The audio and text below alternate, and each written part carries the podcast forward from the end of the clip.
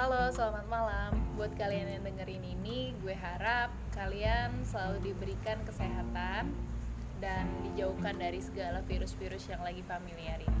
Amin. Oke, sekarang gue lagi sama temen gue yang mungkin punya banyak pengalaman tentang suatu hubungan. Nah, gue pengen nanya nih sama lu. Menurut lu nih, ngejalin suatu hubungan yang beda agama itu kayak gimana sih? Boleh jawab nih? Boleh lah. Boleh. Jadi gini, buat ini pendapat pribadi sih. Jadi lebih kayak ke kita kan nggak eh, pas kita dilahirkan kan kita nggak minta untuk dilahirkan di agama apa. Iya, benar. Tinggal bagaimana kita menjalani keyakinan yang kita yakini dari kecil sampai kita dewasa dan ketika kita bertemu dengan orang yang konteksnya mungkin bukan salah Iya. tapi love is blind Mhm. dia bisa datang ke siapa aja dan dia bisa singgah ke siapa aja gitu Iya, benar. dan perkaranya adalah ketika hubungan itu berjalan langgeng mau dibawa ke mana arahnya gitu. Oh, jadi ada suatu pertanyaan yang hubungan kita nih mau dibawa ke mana sih gitu ya? nah Ya, apalagi buat yang udah sampai kayak oh dia udah sampai jujur gue pribadi gue selama gue sorry kebetulan gue non muslim dan gue udah tiga kali ngerasain punya hubungan dengan seorang perempuan dan Mhm. dia adalah seorang muslim Iya. hubungan yang pertama satu tahun yang kedua enam tahun dan yang ketiga Wah, ini enam tahun ya. 6 tahun ya kalau nyicil hebat. mobil itu udah bisa nyicil ke selanjutnya dan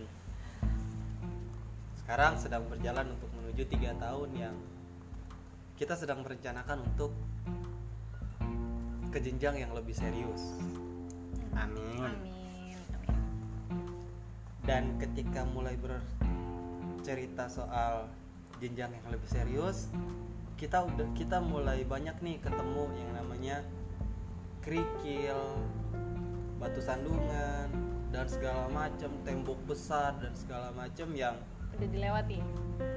belum kita lewati Oh, belum. yang akan kita hadapi ke depan Iya, karena mulai suatu hubungan yang serius itu kita bakalan tahu nih di depan tuh bakalan ada apa. Apalagi berumah tangga kan ya, Iya. masih banyak cobaan yang lebih lebih lagi dari suatu hubungan kayak yang semacam pacaran.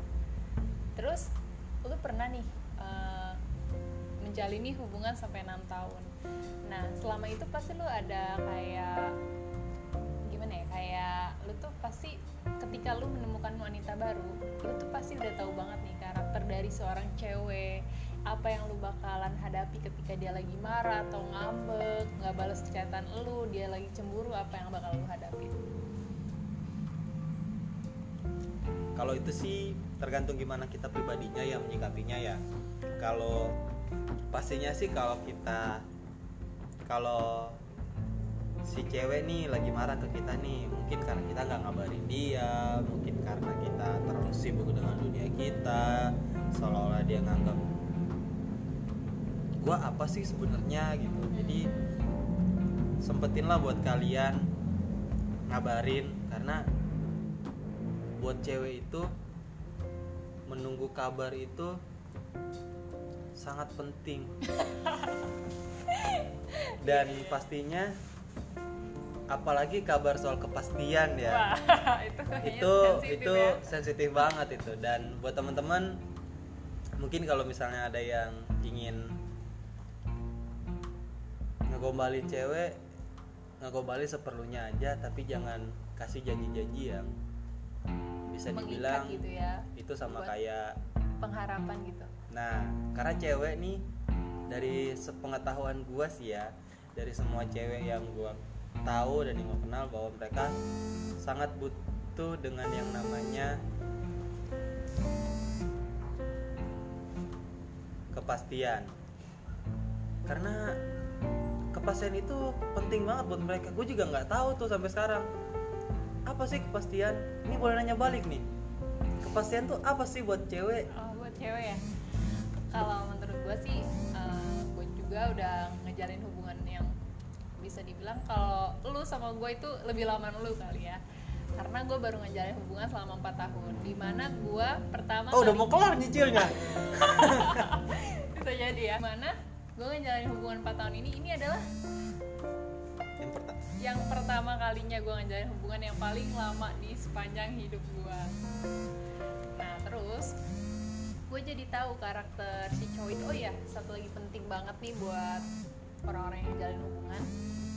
Baik kalau menurut perspektif gue ya dengan siapa kita bersama itu adalah mengkualitaskan diri kita. Contoh kita pacaran sama orang yang suka motor ngetrek ngetrekan nah kita bakalan gimana sih kayak kita tuh bakalan masuk itu ke dalam kehidupan dia. Kita juga jadi suka sama motor. Karena kenapa? Karena kita akan berusaha terus buat nyatuin hobi kita. Nah gue tuh suka sama cowok yang gak kayak gitu. Ya hobi lu hobi lu hobi gue hobi gue kayak gitu loh Pak. Nah, gue juga suka itu. Karena pada dasarnya kita manusia punya kehidupan kita masing-masing. nah benar. Dan jadi gue juga, nah ini gue sependapat. Karena kita punya hak dan kebebasan kita masing-masing. Karena nggak munafik ya, pasti setiap pacaran mau dia pacaran satu tahun, dua tahun, tiga tahun, empat tahun bahkan sampai udah nikah akan susah untuk salah satu nurunin ego untuk ngikutin satunya dan itu sih menurut gua hal yang ketika kita menginginkan menginginkan orang itu untuk ngikutin apa mau kita itu sama aja kita bikin cerminan diri kita di diri orang lain dan kita nggak bisa nemuin jati dirinya dia.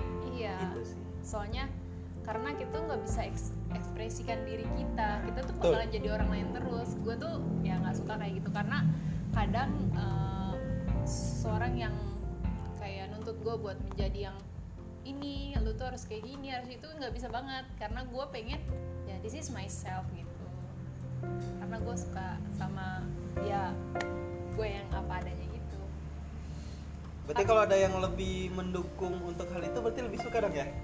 Lebih suka ya selama itu positif. Mendukung dalam artian ketika hobi misalnya nih kakaknya hobinya A nih. Hmm. terus disupport nih sama pasangannya nih buat oh ya udah eh, kamu bisa kayak gini kamu bisa gini. Lebih seneng dong berarti ya? Lebih seneng dong. Ya. nah sekarang balik lagi yang tadi gue sampai mana ngomongnya ya udah ini kayaknya udah terlalu malam. Takut pulangnya kemalaman ya karena karena lagi musim corona dan hujan. Berarti nggak sampai habis nih kita bahas habis nih. nanti kita ada lagi sesi keduanya. Oke. Makasih. Ya selamat malam. Semoga kalian tidur nyenyak dan kalau siang jangan lupa berdoa. Jangan lupa pakai hand sanitizer. Oke bye bye